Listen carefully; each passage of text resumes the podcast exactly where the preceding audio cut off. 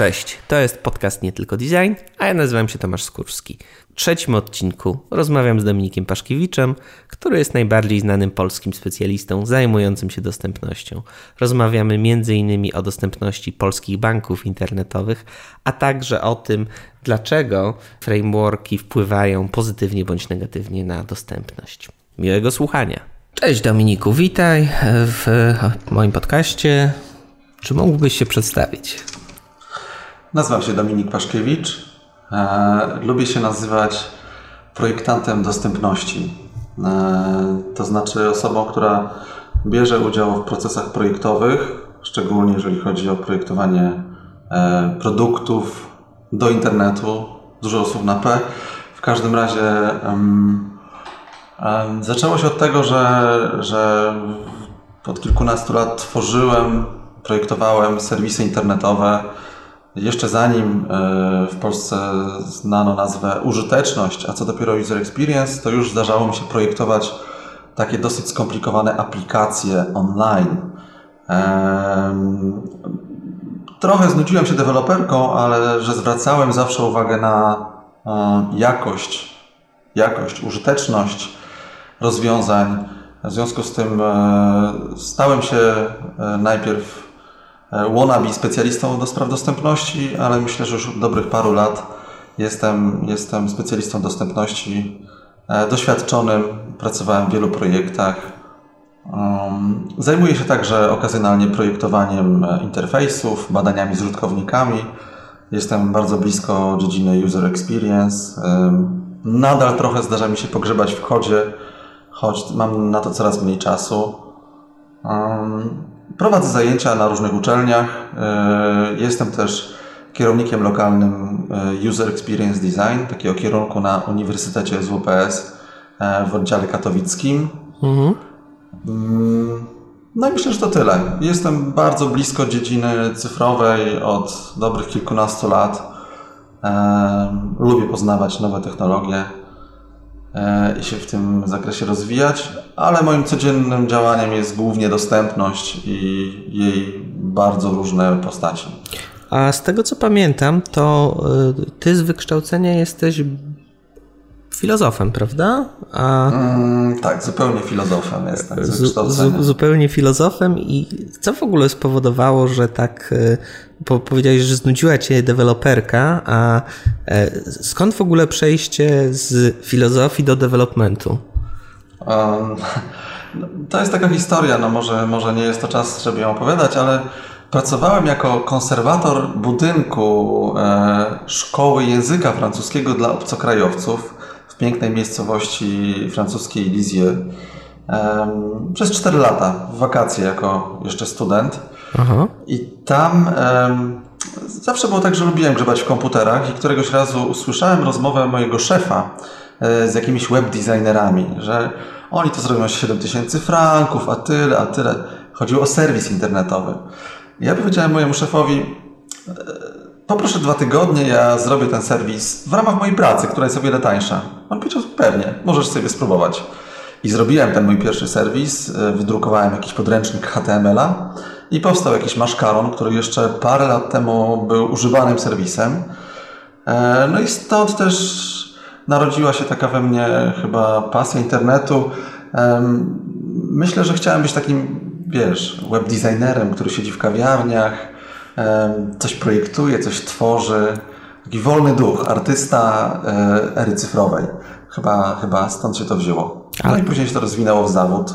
Mamy rok 2015, y, obowiązuje prawo, które wreszcie y, narzuca wymogi dostępności dla serwisów administracji publicznej, czyli ogólnie rzecz biorąc rządówki, na poziomie WCAGA, WCAGA drugiego. Dobra, to tak, jeśli chodzi, tyle jeśli chodzi o teorię, a jak jest w praktyce? Hmm. To znaczy, będąc jeszcze tak precyzując, to rozporządzenie, które się nazywa e, rozporządzenie w sprawie krajowych ram interoperacyjności e, i w całości dotyczy ogólnie jakości systemów teleinformatycznych. Dostępność tam mieści się w obrębie jednego paragrafu. W ramach jednej tabelki, która tak naprawdę jest tabelką z, WCAG. z kryteriami, tak, z kryteriami sukcesu WCAG. To był już rok 2012, 12 kwietnia. To kilka lat temu weszło to rozporządzenie. Od tamtego czasu wszystkie nowe serwisy tworzone przez administrację publiczną, a też znów precyzyjnie mówiąc, instytucje pełniące zadania publiczne, bo w to mogą wchodzić również biblioteki, uczelnie, e, malutkie instytucje, czyli nie tylko te, e, te, te, te nie tylko administracja publiczna najwyższego rzędu, mm, no miały taki obowiązek tworzenia serwisów już dostępnych. Tak się zwykle nie działo. Od 1 e, czerwca 2015 roku, czyli całkiem niedawno, wszystkie także istniejące rozwiązania, serwisy, aplikacje online e, muszą być dostępne. Oczywiście nie są. Nie są, jednakże sam fakt wejścia tego rozporządzenia spowodował jakiś ruch. To znaczy ruch ten ja obserwuję bezpośrednio jako specjalista do spraw dostępności. To znaczy jest większe zainteresowanie usługami w tym zakresie. Co i raz e, prowadzę, prowadzimy szkolenia, coraz więcej audytów, coraz więcej takich działań na rzecz tego, żeby to się zmieniło. Wciąż jest mało świadomości tak naprawdę, z czym to się je, bo temat, nie ukrywajmy, jest bardzo trudny. Większość osób zupełnie nie może sobie wyobrazić, jak osoba niewidoma korzysta z komputera. Jest to rodzaj abstrakcji. Y, jak osoba niepełnosprawna ruchowa z paraliżem górnych kończyn obsługuje komputer, jako osoba słabowidząca, która właściwie ledwo co widzi ekran, obsługuje i tak dalej, i tak dalej. Więc to są takie abstrakcje. Dodatkowo no, nie widzimy osób z niepełnosprawnością bardzo często na co dzień. Myślę, że to wynika z tego, że jesteśmy nadal w takim stanie rozwoju e, społecznego, e, gdzie wciąż potrzebujemy większego włączenia różnych grup e, w takie codzienne życie. To, co możemy obserwować w Skandynawii, czy w Wielkiej Brytanii, czy mhm. we Francji, czy w Stanach Zjednoczonych, że niepełnosprawność jest czymś normalnym, bo wreszcie dotyka e, blisko kilk, kilkunastu procent e, każdej populacji. W Polsce jest to około 3 do 5 milionów osób z niepełnosprawnością. Oczywiście część tych niepełnosprawności nie jest widoczna, bo jest to na przykład zaawansowana cukrzyca albo, albo inne schorzenia, które nie są bezpośrednio postrzegalne. No, jednakże e, ta niepełnosprawność jest w pewnym sensie anonimowa i trudno to przełożyć na praktykę. Stąd też często właściciele serwisów, no, no tak, wymagają od nas tej dostępności, ale właściwie dla kogo to jest? Czy to jest dużo ludzi? Czy tego naprawdę potrzeba? E, więc wciąż brakuje podejścia do dostępności rzetelnego w Polsce. E, ale to się zmienia. Naprawdę mogę powiedzieć e, z pełną odpowiedzialnością, że jest coraz lepiej. Ja zajmuję się dostępnością od ponad 10 lat. To znaczy, już 10 lat temu napisałem swoje pierwsze teksty na temat dostępności. W tamtym czasie, poza jeszcze kilkoma kolegami, którzy mieli jakąś świadomość na ten temat, to nie było pojęcia zupełnie, zupełnie na ten temat e, w przestrzeni publicznej, wśród klientów. Dzisiaj jest zupełnie inaczej. I myślę, że Polska przechodzi w tym momencie, mm, jeżeli chodzi o dostępność, tę samą transformację, którą przechodziły wszystkie inne kraje, e, takie rozwinięte, czy bardziej rozwinięte, jak Wielka Brytania, Stany, czy Niemcy i tak dalej. Ale jesteśmy coraz bliżej tego, żeby ta świadomość była na takim poziomie, żeby dostępność e, stała się standardem. Może trochę cukierkowy obraz rysuję, ale rzeczywiście jestem zaskoczony, że następują te zmiany. No i jest pewna specyfika dostępności. Z dostępnością jest podobnie jak z, z użytecznością, czy z interfejsami zbudowanymi z myślą, czy, czy, czy usługach z myślą, zbudowanymi z myślą o użytkownikach. Tego nigdy za wiele, to jest zawsze potrzebne. Jest tak samo jak z drogami, one zawsze będą musiały być dobudowywane, przebudowywane, remontowane, e, budowane jeszcze lepiej i tak dalej. Więc e, jesteśmy w ciągłym procesie. E, no byle ten proces był dynamiczny, byle wszyscy interesariusze mieli wolę zmian, wolę robienia dobrej roboty na każdym poziomie. No tego, tego jakby życzę sobie i innym. Okej, okay, no dobrze. Wszystko to brzmi całkiem nieźle i tak idealistycznie i że wszystko się zmienia na lepsze. Natomiast mamy rok 2015. Tak jak mówisz, e, pierwsze swoje teksty poświęcone dostępności napisałeś 10 lat temu. I ja tak sobie porównuję, jak w tym momencie wygląda e, kwestia użyteczności, jak użyteczność przebiła się do, e, przebiła się do takiej globalnej, globalnego zrozumienia i w międzyczasie też e, rozszerzyła na cały user experience, tak? E, na, na, na, na projektowanie, badanie doświadczeń użytkowników. A te, te, i o ile świadomość, świadomość już i biznesowa, i nawet na poziomie administracji publicznej, że serwis musi być użyteczny, istnieje, o tyle z dostępnością tak nie jest. I to jest może trochę taka notabene filozoficzna dyskusja. A natomiast y, czy masz pomysł, dlaczego dostępność ogólnie rzecz biorąc się nie przebiła, a użyteczność przebiła? Mm, jeżeli chodzi o dostępność, e, ta dostępność e, myślę zawsze będzie za szeroko pojętą użytecznością, czy dziś mówi się właśnie o UX-ie jako takim, takim zespole dziedzin, które powodują zwiększenie przyjazności, jakości e, czy doświadczeń użytkowników z interfejsami, usługami, treściami. Dlatego, że dostępność nie jest tak spe spektakularna, jeżeli chodzi o korzyści. O korzyści wszelkiego rodzaju. Mówię o korzyściach biznesowych typowych, o korzyściach PR-owych czy czy chociażby samym zachwytem, nie wiem, nowoczesnością interfejsu. Dostępność jest takim trochę swego rodzaju szarą eminencją jakości. To znaczy, jestem w stanie podać różne przykłady, kiedy wdrożenie wyłącznie wytycznych dostępności wpływa na, mm, na jakość doznań użytkowników wszelkich z interfejsem, czy z treściami, czy, czy, z, jakimś, e, czy, czy, czy z jakimś rozwiązaniem. E, no ale myślę, że tak pozostanie. Ja bym też nie przeceniał znajomości, e, nie przeceniałbym um, inaczej. Nie przeceniałbym świadomości UX-a wśród pracowników administracji publicznej. Mam z nimi właściwie kontakt codziennie z różnymi urzędnikami na poziomie centralnym, na poziomie mniej centralnym. Najczęściej raczej takim mam kontakt z większymi instytucjami, tam wciąż zrozumienie tego, że projektowanie e, czy pisanie e, z myślą o użytkowniku jest bardzo ważne. E, dostępność jest mniej więcej na tym samym poziomie. Natomiast wśród biznesu dostępność, można powiedzieć, ma małe szanse. Najczęściej jest postrzegana jako, jako narzędzie CSR-owe, które mm, ma przynieść jakieś korzyści pośrednie. A z tego, co zdążyłem zaobserwować, e, za każdym razem właściwie, kiedy współpracujemy z korporacjami w zakresie dostępności i ta dostępność jest zamawiana przez dział CSR-owy lub też poprzez dział CSR-owy, to ta dostępność nie wychodzi.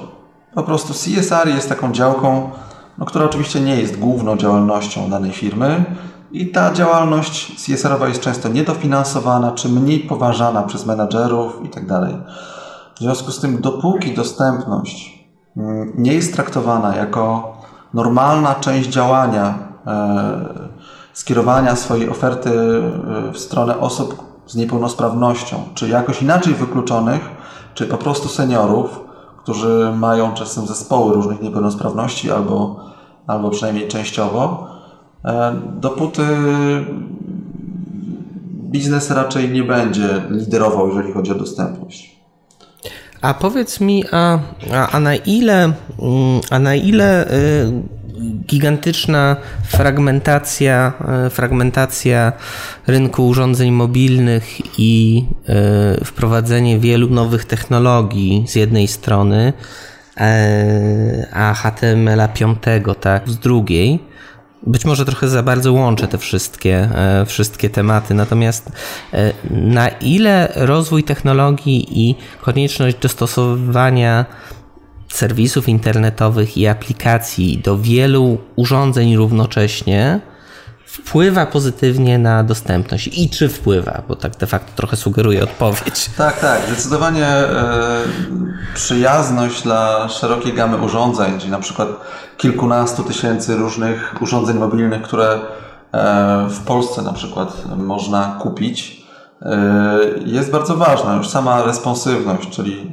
czyli adaptowanie się serwisów czy aplikacji internetowych do ekranów jest już takim faktem bardzo, bardzo działającym na rzecz tego, że jakby są, są, to, są, to, są to strategie czy techniki spójne z dostępnością. Przykładem jest chociażby fakt, że serwis responsywny jest o wiele bardziej przyjazny dla osób słabowidzących w przeglądarce na komputerze niż serwis nieresponsywny. Bo serwis responsywny można powiększyć o wiele bardziej i on nadal zostaje czytelny. Zresztą rekomenduję taką, taką próbę. Proszę w przeglądarce sobie zwiększyć Ctrl do końca. E, mamy, aha, w serwisie responsywnym e, dowolnym. E, Tomku, jaki jest przykład polskiego dobrego serwisu responsywnego? Coś z głowy. I to by było na tyle. to by było na tyle. W takim razie proponujemy może bostonglobe.com Taki serwis po zwiększeniu on e, nadal jest czytelny, nadal mieści się w oknie przeglądarki, nie trzeba przesuwać dolnym paskiem, jest bardzo przyjazny. E, jeżeli chodzi o samego HTML-a 5, o nowe technologie, o nieustanny rozwój stosowania JavaScriptu do tego stopnia, że w pewnych kontekstach JavaScript staje się, zastępuje języki tak zwane backendowe.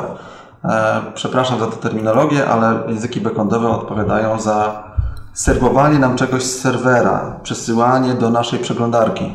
Obecnie coraz częściej JavaScript e, już w samej przeglądarce załatwia większość magii, którą potrzeba, wyciąga dane z bazy danych i tak dalej. I ten... A, a, a trend z kolei jest taki, że coraz więcej, coraz więcej rzeczy się dzieje po stronie przeglądarki, tak. a coraz mniej po stronie serwera i to jest prawdopodobnie trend, który coraz bardziej będzie, tak. e, będzie się rozwijał. I ten trend e, obecnie e, Inaczej, nie ma żadnego konfliktu z rozwojem tych technologii oraz dostępnością. Pewnym problemem może być to, że te nowe technologie bardzo często podawane są, czy może tak, e, te technologie absorbowane są przez e, deweloperów trochę na zasadzie kultury kopiuj w klej, to znaczy mm, dość często serwisy internetowe są sklejane z różnego rodzaju widgetów, skryptów, e, rozwiązań, chociażby takich jak Bootstrap, E, czy na przykład e, biblioteki, które są realizacją material design. E, mhm. I to jest pewien problem, bo jeżeli takich serwisów na Bootstrapie z początków jego rozwoju powstało kilkadziesiąt tysięcy, a może dużo więcej, kilkaset tysięcy, mhm. to na przykład w początkowych wersjach rozwoju, etapach rozwoju Bootstrapa, Bootstrap był bardzo słabo dostępny. W związku z czym zmultiplikowały się problemy, które e, w tym Bootstrapie były. Dziś sam Bootstrap jest o wiele lepszy pod względem dostępności. Można powiedzieć, że jest całkiem dobry. Co więcej, nawet promuje się w nim dobre praktyki związane z dostępnością. I z użytecznością. Bardzo, mo, moja teoria jest taka, że w ogóle Bootstrap y, bardzo przyzwoicie rozwiązuje te takie podstawowe problemy z użytecznością, z którymi zazwyczaj na takim podstawowym e, etapie w trakcie pracy z deweloperami są, czy z frontendem, z frontendowcami są problemy, więc, więc to moim zdaniem Bootstrap bardzo wiele rzeczy rozwiązuje. Między innymi też to, jak, ma wygląda, jak mają wyglądać przyciski, mhm. nagłówki itd. Tak itd. Tak mhm. Tak, no w każdym razie to są pewne minusy. E, czyli jeżeli propaguje się technologia dostępna, przyjazna, wówczas działa to z korzyścią na jakość i przystępność e, i dostępność e, sieci i rozwiązań, które tam powstają. Natomiast jeżeli się to dzieje inaczej, to znaczy, że słabe technologie, słabe skrypty, słabe widgety, słabe, nie wiem, akordeony, czyli takie rozwijane bloki, czy menu rozwijane e, propagują się w internecie, wówczas te serwisy powstają e, od razu z błędami, z barierami dla użytkowników, e, najczęściej dla użytkowników z niepełnosprawnością ruchu, czy niewidomych, czy słabowidzących. jeżeli chodzi o HTML5, jeżeli chodzi w ogóle o technologię i standardy internetowe, to ona, mhm. to ona od początku, e, od czasu, kiedy Tim Berners-Lee naszkicował pierwsze linie e, języka znaczników e, opartego na SGML-u, właśnie HTML-a, od początku były tam idee związane z tym, że właśnie sieć, właśnie ten dostęp e, cyfrowy to jest e, włączenie wszystkich użytkowników do, do tej przestrzeni. E, I jakby to leży u podstaw działań samej organizacji World Wide Web Consortium. I tak jest do dzisiaj. HTML5 zawiera mnóstwo rzeczy ważnych dla dostępności jest spójny z różnymi jakby mm, technologiami wspomagającymi, takimi jak czytniki ekranu. Tylko problem w tym, że bardzo mało deweloperów e, tak naprawdę zna e, HTML-a. Już nie mówię o HTML-u 5. E, większy problem jest taki, że nie do końca znają HTML-a. A także znów często te nowe frameworki, głównie JavaScriptowe, one, one mhm. multiplikują problemy e, związane z nadużyciem HTML-a, to znaczy inaczej, e, z nienormatywnym stosowaniem HTML-a, wtedy, kiedy nawet nie ma takiej potrzeby. I to są problemy, które później w sieci się e, rosną jak grzyby po deszczu. Czyli jakieś rozwiązanie osadzone na GitHubie jest wielokrotnie kopiowane i stwarza nadal problemy. Niejednokrotnie musiałem już inaczej Myślę, że już ze 100 razy tłumaczyłem deweloperom w różnych kontekstach, czy na szkoleniach, czy w mailach, czy w raportach, że znacznik span nie jest linkiem, że link robi się za pomocą znacznika A. I tak naprawdę dla niego to nie jest żaden problem, dla tego dewelopera, natomiast użycie znacznika span do zrobienia linku powoduje automatyczne wykluczenie użytkowników z niepełnosprawnością ruchu, czy tych, którzy korzystają z czytnika ekranu, czyli niewidomych i słabowidzących.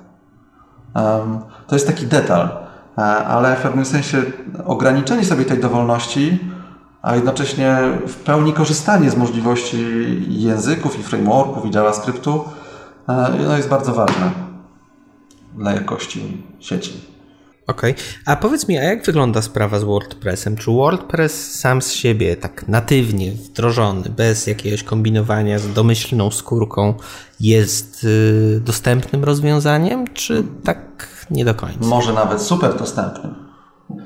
E, ze względu na to, że w WordPressie od dwóch, trzech lat e, prowadzi się bardzo silną inicjatywę na rzecz poprawienia dostępności tego rozwiązania i to się stało rzeczywistością. To znaczy sam WordPress tak naprawdę generuje bardzo dobry kod. Mówię o tym, co e, redaktorzy wpisują w edytorze, co później idzie do bazy danych i wychodzi na stronę. Czyli jakby kod tego, tych danych, które są wpisywane w WordPressie wychodzi dobry. Czyli później wszystko zależy tak naprawdę od szablonu. Domyślne szablony, czy takie Proste szablony w większości przypadków są dosyć dostępne lub też bardzo dostępne. Te WordPressowe firmowe to są, tak jak mówię, one są najczęściej e, w 95% super. E, zawsze można coś zauważyć jeszcze, ale myślę, że to nie są takie bariery, które mm, uniemożliwiają użycie takiego serwisu. No oczywiście mamy problem taki, że, że jest też bardzo silny rynek E, gotowych szablonów, skórek do WordPressa i innych systemów. No i tutaj jest o wiele gorzej, to znaczy to znów są takie trochę gotowce, bardzo często Frankensteiny. E, miałem nieprzyjemność modyfikacji serwisów stojących na bardzo znanych i bardzo no. dobrych e, szablonach. I to było, to było bardzo trudne. To znaczy, to są Frankensteiny. Więc bardzo zalecam, żeby, żeby uważać tak naprawdę, co się kupuje, żeby to w miarę możliwości przetestować, jeżeli zależy nam na dostępności. E, mówię o takich, takich szablonach za 19 albo 59 dolarów, czyli właściwie żadnym koszcie w stosunku do stworzenia nowego serwisu. Natomiast sam WordPress jest, gwarantuje pewien już stopień dostępności e, i na WordPressie można zbudować doskonale dostępny serwis. Okej. Okay. Mm, wspominałeś, e, wspominałeś tutaj o deweloperach. To jest rzecz, która zawsze mnie zastanawia, jak prosty sposób, albo relatywnie prosty sposób, można zwiększyć dostępność w ramach e, swojej firmy, działu, departamentu, organizacji. Kogo, tak, tak naprawdę na co, na co należy położyć jak największy nacisk? Czy raczej trzeba zainwestować w szkolenia z, program, z programistami, czy bardziej z frontendowcami, czy raczej dział marketingu bądź dział zajmujący się tworzeniem treści? Jak tutaj jak Ci się wydaje, gdzie położenie nacisku y, daje najlepszy rezultat? Um, no tutaj mam wrażenie, że, że jeszcze w polskiej kulturze firm, tak zwanych agencji interaktywnych czy software house'ów, nie zawsze jest e, dużo czasu na, na uczenie w ramach pracy, uczenie się w ramach pracy. Tak w ogóle, nie mówię tutaj o żadnej dostępności, czy. Mhm. E, I myślę, że to jest podstawowy problem tak naprawdę bo e, nauczenie niezłego frontendowca, czyli tego, który odpowiada za, za to, co widać, co my jako użytkownicy najczęściej widzimy na zewnątrz, czyli frontend, czyli to, co jest w przeglądarce i tak dalej, nauczenie dostępności na całkiem niezłym poziomie to jest kwestia kilku dni. To jest kwestia mm, zwykle przejścia z nim przez jeden projekt, e, przetrenowania pewnych technik i tyle. Tylko to musi się wydarzyć. To znaczy, muszą się wydarzyć na pewno jakieś szkolenia, ale myślę, że szkolenia to jeszcze nic, bo, bo dostępności również można się nauczyć samemu. I w sieci jest mnóstwo materiałów. W języku polskim też już jest dużo materiałów na temat dostępności. Większy problem to chyba świadomość decydentów i tych, którzy odpowiadają za jakość rozwiązań. Na przykład, czy dział Quality Assurance w ogóle sprawdza dostępność. E, powinien robić zapewne takie działanie, przynajmniej w podstawowym zakresie. E, czy gwarantujemy klientowi? To jest kwestia też jakości dostarczania usług. I część firm, jakaś już część, szczególnie tych, które biorą udział w tworzeniu, w budowaniu serwisów czy aplikacji dla administracji, zaczyna być już trochę w tym przetrenowana, bo powstał ten wymóg, ten wymóg się pojawia w zamówieniach, w umowach. Najczęściej nie jest jeszcze bardzo twardo traktowany, ale już pojawia się ta świadomość. No ale wracając do tego, jak to zrobić. Na pewno szkolenia, mm, na pewno mm, jakaś korekta, korekta e, świadomość jakby na, na wszystkich frontach. To znaczy zarówno projektanci e, rozwiązań, graficy, jak i frontendowcy, ci najbardziej, e, wszystkie grupy biorące udział w budowaniu rozwiązania powinny być świadome tego, Mm. Jeżeli chodzi o grafików, to sprawa jest najczęściej bardzo prosta. W gruncie rzeczy chodzi o stosowanie odpowiedniego kontrastu, czy, czy paru zasad typografii, które wpływają na czytelność. E, reszta należy najczęściej do frontendowców. Mm. Czyli mniej nawet dział marketingu, ale o tym, o samej jasności i zrozumieniu przekazu jeszcze później chcę porozmawiać. Mm, sądzisz, że inwestycja czasu, tak, i e, wyznaczenie jako jednego z wymogów jakościowych produktu kwestii dostępności powinno w, jak, w znaczącym stopniu pomóc w tworzeniu bardziej dostępnych produktów.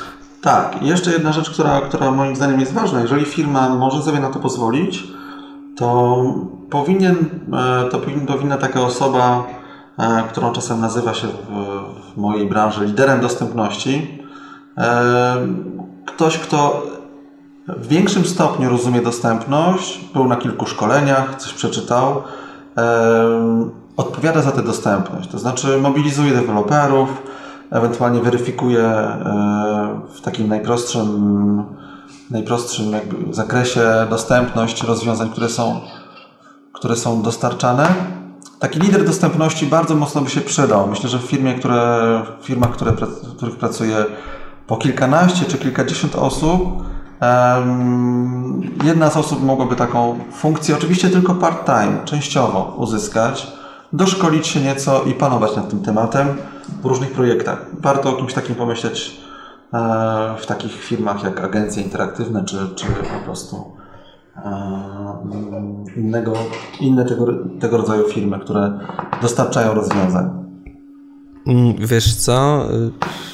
Wydaje mi się, że bardzo daleka droga jest, żeby tak się stało, bo o ile, tak jak mówisz, w software house'ach tworzących na potrzeby rządówki bardzo, no, jest to swoisty wymóg i jest to coś, czego wymaga klient docelowy, o tyle, tak jak sam wspomniałeś wcześniej, w, w, kontekście biznesu i agencji te potrzeby związane z dostępnością z jednej strony jeszcze nie istnieją, mm, a z drugiej dostępność jest kosztem, prawda? Nie jest e, korzyścią, tylko raczej jest postrzegana jako koszt.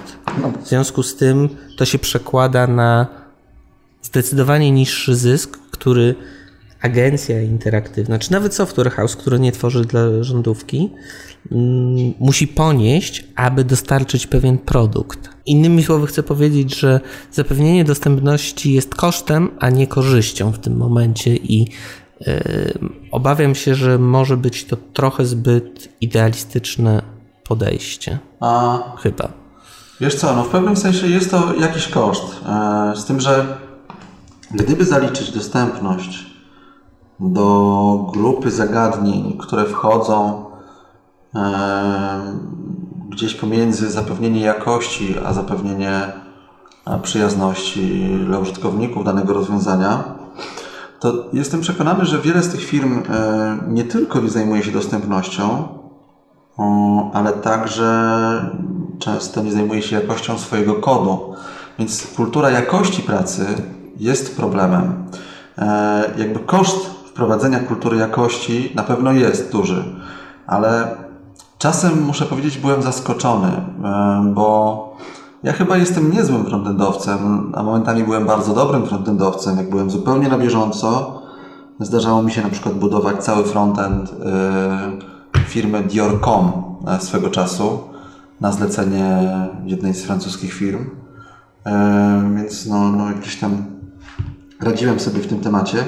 Dziś jestem trochę takim emerytem frontendu, ale w momencie, kiedy patrzę na przodujące, duże, doświadczone, mocne, nagradzane firmy, które dostarczają rozwiązań i administracji biznesowej, i w ciągu kilku sekund jestem w stanie wyłapać tyle błędów, e, dziur w kodzie, mm, że właściwie to jest w pewnym sensie przerażające.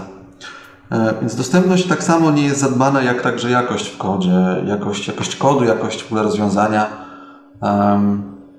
czy no, jakość produktu. Więc myślę, że to jest problem. W pewnym sensie Polaków nie stać jeszcze na tę jakość, gdyby być takim brutalnym, bo staramy się utrzymać nasze firmy, nie zawsze te koszty, no nie wiem, może właściciele firm są zachłanni albo, ale myślę, że to jest jeszcze trudne w Polsce. Ale dążymy wydaje do mi się, że to, że, wydaje mi się, że nie jest to tylko kwestia dostępności, tylko pytanie, kto, kto, kto jest w stanie tą jakość, mm, mm, kto jest w stanie tą jakość wymusić. Ten polski rynek IT, on ma 25 lat, to jest ciągle dość mało i wydaje mi się, że jedyną instancją, która jest w stanie, nie, są dwie instancje, które są w stanie tak naprawdę to wymusić. Jedną jest państwo, poprzez y, fizyczne wymuszenie pewnych norm, a drugą są klienci. Mhm. I, i, I tyle, chyba. E, I, tak sądzę. I dosyć sporym problemem ze strony klientów jest to, że bardzo często oni potrzebują czegoś jak najtańszego, a nie czegoś dobrego w przyzwoitej cenie. to jest jakiś kłopot. Także w administracji publicznej jest to duży kłopot, że, czyli kryterium cena 100%, E, jest to okropna rzecz, która, która wpływa na niską jakość czasem rozwiązań dostarczanych. E, tak naprawdę to trochę smutna puenta, bo mam wrażenie, że w ciągu najbliższych pięciu lat sprawy związane z dostępnością nie, będę, nie będą nadal traktowane tak, jak powinny być traktowane. Tego nie wiem. Tego nie wiem. Zobaczymy. Okej, okay, dobra, odpłynęliśmy trochę. Yy, powiedz mi, tak przechodząc do może trochę przyjemniejszych i takich bardziej budujących yy, tematów, yy, jak wygląda w tym momencie dostępność urządzeń mobilnych, czyli tabletów i telefonów komórkowych, bądź smartfonów, jak to ładnie jest teraz nazywane? Jasne. urządzenia mobilne same w sobie, odchodzimy teraz już od jakby serwisów internetowych czy aplikacji są generalnie bardzo dostępne dla różnych grup. Przykładem takim hmm, chyba no, uderzającym w pewnym sensie jest to, że hmm, iPhone od Apple jest dostępny dla osób, które są całkowicie głucho-niewidome. Pewnie trudno sobie to wyobrazić, ale do iPhone'a można podłączyć e, tak zwaną linijkę brajlowską, mhm. m, która świetnie z tym systemem iOS współpracuje. W związku z tym osoby, które ani nie widzą, ani nie słyszą, lub przynajmniej, lub ewentualnie w jakimś niewielkim stopniu e, te, te, te zmysły e, działają u tych osób w taki sposób, że są w stanie coś postrzegać, ale na pewno nie czytać na przykład e, z ekranu, mogą obsługiwać zarówno iPhone'a, jak i iPada. Już bez żadnego problemu, czy, czy nawet z dużą przyjemnością osoby niewidome czy słabowidzące posługują się urządzeniami firmy Apple. Podkreślam cały czas te firmy, dlatego że z Androidem jest podstawowy problem. Jest to bardzo duży, duży, duża różnorodność wersji systemu, e, nakładek na ten system, modyfikacji ze strony producenta takiego, a nie innego. I ta dostępność tam się trochę gubi, to znaczy czasem jest po prostu psuta. Za to, mhm. za to mhm. zamkniętość Apple działa tutaj z korzyścią. To znaczy zamkniętość, czyli mamy jeden system, albo poprzednia wersja, albo najnowsza wersja. W każdym razie jest tutaj duży porządek, jeżeli chodzi o to. Są wymagania względem twórców aplikacji. Te wymagania są tak zrobione, że właściwie ich nie widać. To znaczy, że automatycznie większość twórców aplikacji tworzy dostępne aplikacje. W związku mhm. z tym e, myślę, że większość aplikacji mobilnych e, instalowanych w urządzeniach nie tylko Apple, także, także z systemem Android. E, nie wspominam tu o urządzeniach z firmy Microsoft, bo jest to środowisko zupełnie niedostępne mobilnie. Mm, przynajmniej do tej pory. Te aplikacje są po prostu przyjazne. Przykładem tego jest to, że mm, użytkownicy niewidomi, znam ich wielu, e, więcej czasu spędzają na swoich iPhone'ach, iPadach niż na komputerze. Ze względu na, że, że, na to, że jest im po prostu e, łatwiej. Czyli na przykład, jeżeli serwis transakcyjny banku X e, działa źle, jest niedostępny, został przeprojektowany jako niedostępny, e, bardzo często ratunkiem jest aplikacja mobilna umożliwiająca korzystanie z tego banku. No, w każdym razie jest to całkiem, całkiem rzecz uporządkowana, właściwie bezproblemowa. Oczywiście te same mniej więcej zasady, które są zawarte w WCAG do serwisów można stosować do aplikacji, można myśleć o kontraście, o tym, żeby mm, przycisk przypominał przycisk, e, o takich podstawowych zasadach, które, które wiążą się z, z przyjaznością interfejsów. No właśnie, mówisz o, mm, mówisz o mm, normach WCAG i mówisz o tym, żeby przycisk przypominał przycisk. Na ile Modern UI, zwany w starszej wersji Metro, Metro UI, wydaje Ci się mm, dostępnym, przyjaznym, przyjaznym środowiskiem? E, jeżeli chodzi o takie mm, podejścia, wzorce projektowe, czy, czy jakby kody designu jak Modern UI, czy Metro, czy e, nowy no, względnie już nowy, e, nowy wygląd iOS-a, czy Material Design, czy jak się nazywa ten nowy Android od Lollipop. Lollipop. E, jest pewien problem z płaskimi wersjami interfejsów, mm, które często operują na mocno pastelowych kolorach które operują na czymś, co podoba się mm, takiej grupie społecznej zwanej grafikami, czyli mocnym wygaszeniu kontrastów. Mm, są pewne problemy, to znaczy rzeczywiście mm, w tych, y, w tych wzorcach czasem przyciski przestają wyglądać jak te przyciski skeomorficzne, mm, które wyglądają tak jak na prawdziwe przyciski. E, ale to są rzeczy, które na szczęście mm, są zauważane przez społeczność projektantów, przynajmniej przez jakąś część, która ma świadomość przyjazności i, i tego, że, że warto pewną ciągłość w interfejsach utrzymać. I są rzeczy naprawiane w tych interfejsach. Ale mam pewne obawy, że, że mm, nowoczesne trendy projektowe tak naprawdę idą wbrew projektowaniu na przykład z myślą o, o seniorach. I mam z tym pewien problem. Wydaje mi się, że, że, że nie jestem przeciwny, bo ładnie wygląda i jest rozwój interfejsów i czasem nawet się dobrze z tego korzysta, ale, ale momentami to może iść w kierunku przeciwnym do tego, niż by się oczekiwało względem dostępności.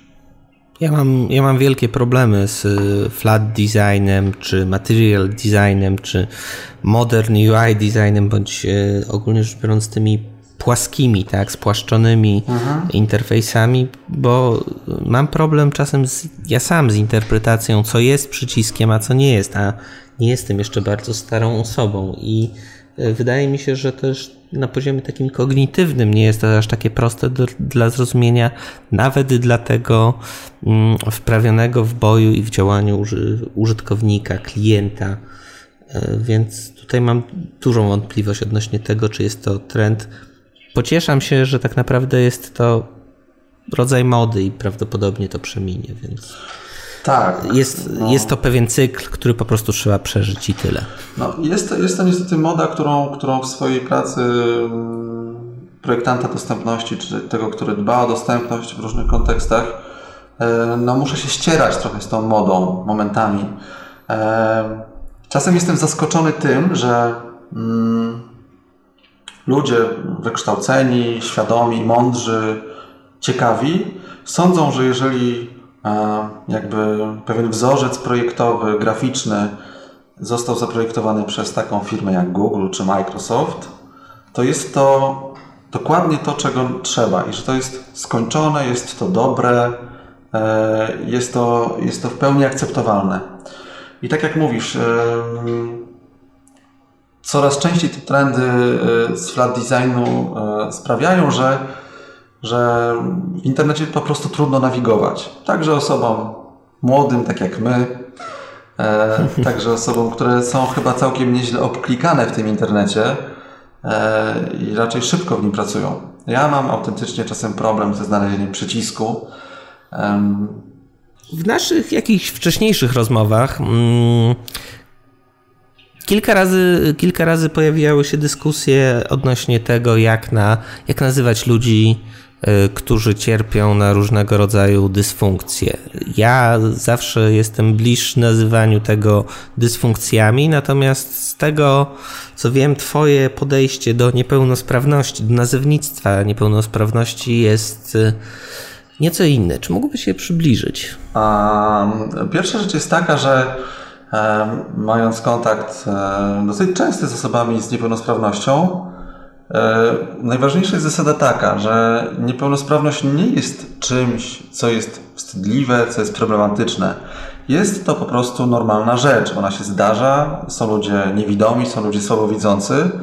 Jeżeli chodzi o samą terminologię, mm, gdzieś w tym środowisku osób, które mają też duże kontakty z osobami z niepełnosprawnością, właśnie tak się mówi.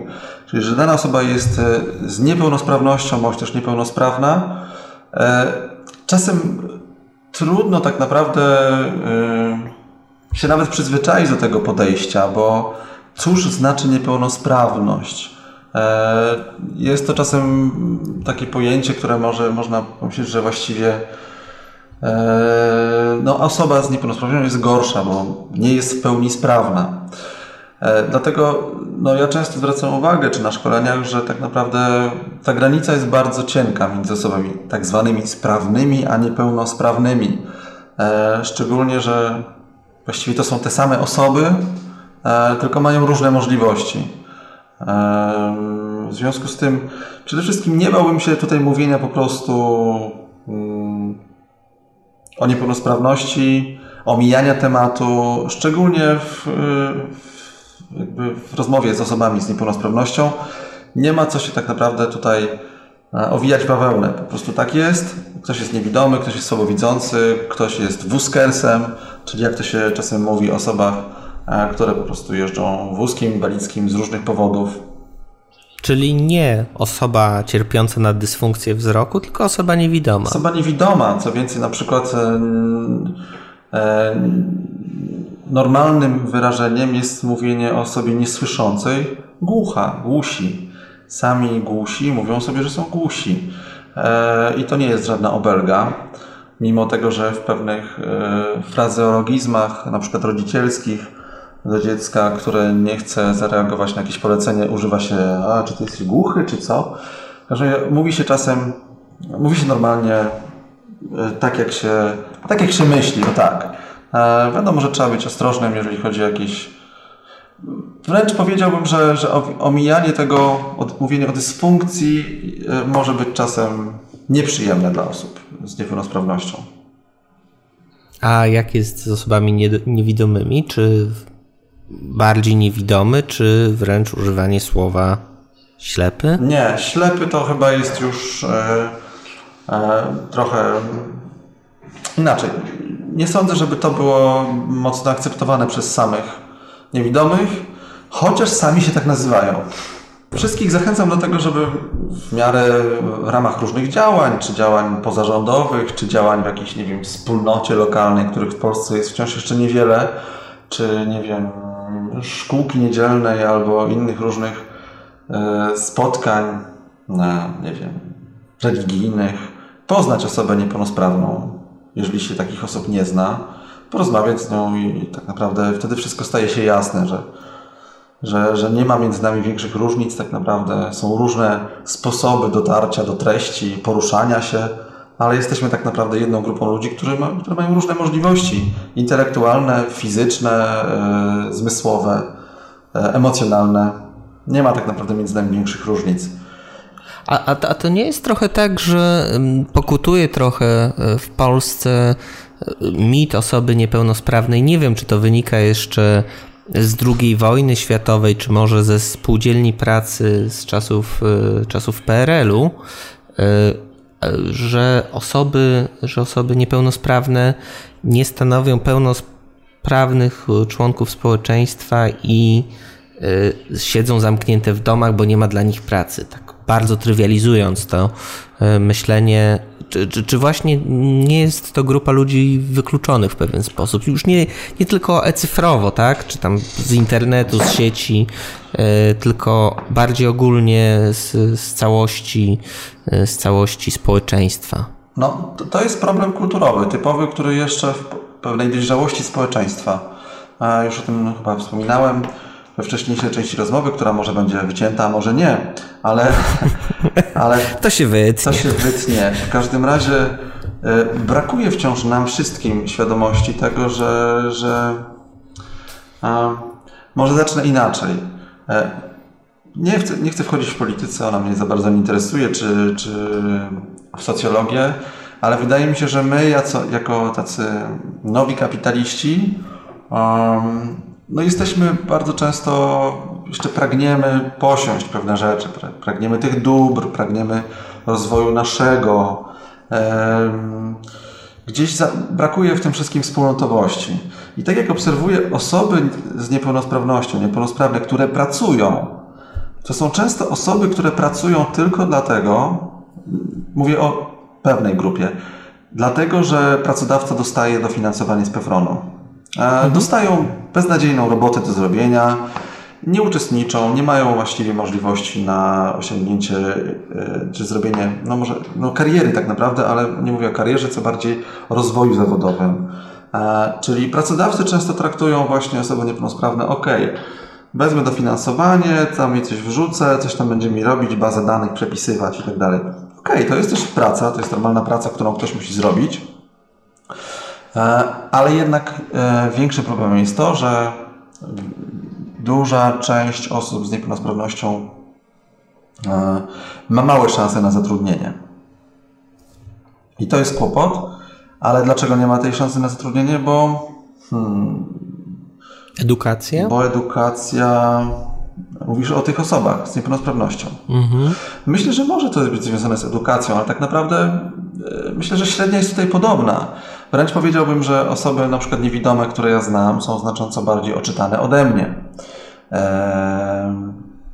Bo... Wiem, że, wiem, że PWN przez wiele lat rozwijał tą też bibliotekę audiofilską, która tak, tak. E, i było mnóstwo nagrań. To istniało naprawdę większość literatury polskiej została, e, została z audio, jak to się mówi, z audio nagrana po prostu w wersji, wersji, wersji audio.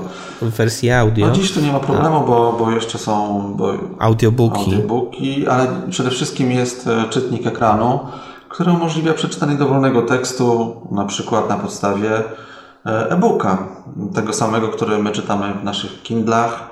E, zresztą Kindle czyta też e-booki, notabene. Inne, zdaje się, marki czytników książek elektronicznych także. No tak czy inaczej myślę, że tutaj nie jest problem edukacji, tylko problem świadomości otwarcia społeczeństwa. Brak otwarcia społeczeństwa powoduje też pewne zamknięcie osób e, bardziej w swoim świecie. Myślę, że jeszcze nam tego brakuje, ale to, to też się będzie zmieniać. To się będzie zmieniać i póki co jest motywowane sztucznie trochę przez dofinansowania PFRON-u pewnie, ale znów, no, nie popadałbym w jakąkolwiek, jakąkolwiek stereotypizację. Większość osób z niepełnosprawnością, które znam, to są osoby, które, są, które pracują, są dynamiczne i zazdroszczę im produktywności i tak naprawdę funkcjonują dokładnie tak samo jak wszyscy inni. Choć statystycznie pewnie wychodzi na to, że, że, że jest jednak duże, duże wykluczenie. Te kwestie związane z, z, kulturą i z, tą, z uczestniczeniem ludzi niepełnosprawnych, z pracą ludzi niepełnosprawnych to jest bardzo ciekawe, natomiast mm, interesuje mnie też, i o ile mógłbyś coś więcej powiedzieć też na temat takich bardzo podstawowych rzeczy y, związanych z ze współistnieniem y, ze społeczeństwie i takie podstawowe dwie usługi, jakie przychodzą mi na myśl, to są, y, to jest, to są banki i telekomy. A. Jak wygląda kwestia zapewnienia dostępności w, w, tych, w tym obszarze dla osób niepełnosprawnych. Wspominałeś o, o tym, że część aplikacji na iPhone'ach bądź urządzeniach Apple, ogólnie rzecz biorąc, dość elegancko rozwiązuje ten problem. Natomiast jak to jest rozwiązane nieco szerzej? No tak, no bo wcześniej mówiliśmy o administracji publicznej, o wymogach, o tym, że coś się zmienia. No i teoretycznie nie ma do tej pory jakichś mocnych uregulowań prawnych, które by zobowiązywały ogromne instytucje, które w pewnym sensie właśnie świadczą usługi publiczne, ze względu na, na też swoisty monopol kilku, kilkunastu instytucji, które działają, operują w Polsce. E, natomiast jeżeli chodzi o banki, Związek Banków Polskich przygotował taką no, listę wytycznych związaną z dostępnością zarówno architektoniczną, czy dostępnością samych usług, komunikacji z osobami niesłyszącymi, ale także dostępności w internecie. No, mogę, mhm. mogę tu w nawiasie podać, że brałem udział w tworzeniu tych wytycznych. Również telekomy zostały zobowiązane do tego, żeby, mm, żeby ich usługi były dostępne ze wszechmiar osobom, które mają różne niepełnosprawności. E, więc są te, te grupy, dwie grupy dużych firm czy korporacji, mm, które zaczynają działać na, na tym polu. Jeżeli chodzi właśnie o stan, o sytuację, gdzieś mam wrażenie, że rodzi się ta świadomość tego, że ok, wymagają, trzeba będzie to zrobić, E, biorę udział w kilku procesach takich, takiej konwersji na dostępność. No i to się naprawdę dzieje. To znaczy teraz pewnie będą, pewnie będą firmy, e, które liderują w tej dziedzinie, firmy, które gdzieś jeszcze mają dużo do zrobienia. Wielkim problemem jest to, że to naprawdę są duże struktury korporacyjne. W związku z tym e, różne działania tam mm, trwają długo. I to są kłopoty, które tak naprawdę stoją e, na drodze dostępności. Bo jeżeli chodzi o, weźmy, dostępność serwisów, serwisów transakcyjnych, zakupowych, na przykład telekomów, dostępność samej, nie wiem, dostępność dokumentacji, regulaminów i tak dalej. To są rzeczy techniczne tak naprawdę. Wystarczy pewne procesy przeprowadzić. Ale teraz kwestia decyzyjności, jakby swego rodzaju o, no, niemobilności tych instytucji jest tutaj dużą przeszkodą. Niemniej są one zobowiązane, zaczynają pracować na, na, na rzecz tych swoich usług, żeby one były przyjazne dla wszystkich i bardziej dostępne. No i liczę, że tutaj będzie duża poprawa w ciągu, w ciągu roku.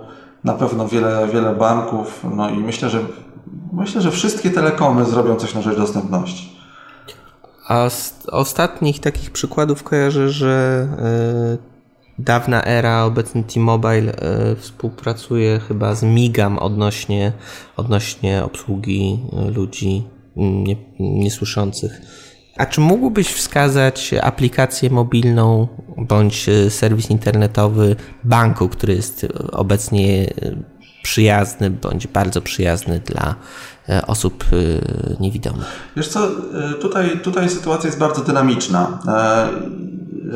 M-Bank jest popularnym bankiem wśród osób niewidomych i na przykład tutaj aplikacja jest, bo wiem, sam ją testowałem gdzieś tam na prośbę, na prośbę swoich jakby kolegów. Ona cały czas ewoluuje, jest na przykład swoich kolegów niewidomych, bo, bo jakby tutaj jestem w tym środowisku, jest całkiem przyjazna.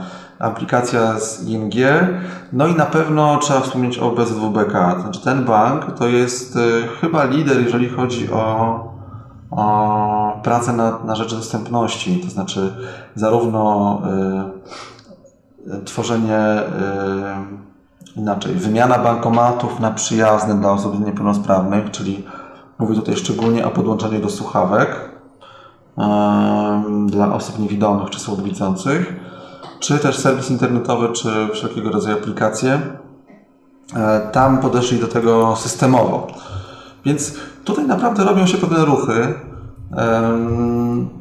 Czasem smutno mi, że powstają nowe serwisy czy redesigny nowych banków, bo obserwuję ten rynek trochę, które są uruchomione i są jeszcze bardziej niedostępne niż były. To są pewne problemy, bo, bo dostępność, jak się, ją, jak się ją zadba od początku projektów tego typu, dużych projektów, stosunkowo łatwo i nis, niskokosztowo można wdrożyć. No ale nic. No, pod, podobnie, podobnie jak z użytecznością zresztą, no, zresztą, więc jest to kwestia pewnie kolejnych 10 lat, aby to się zmieniło. Pewnie. Tyle w dzisiejszym odcinku. W kolejnym porozmawiamy krótko o dostępności w telewizji, normach związanych z używaniem prostego języka i polecanych przez Dominika książkach. Do usłyszenia!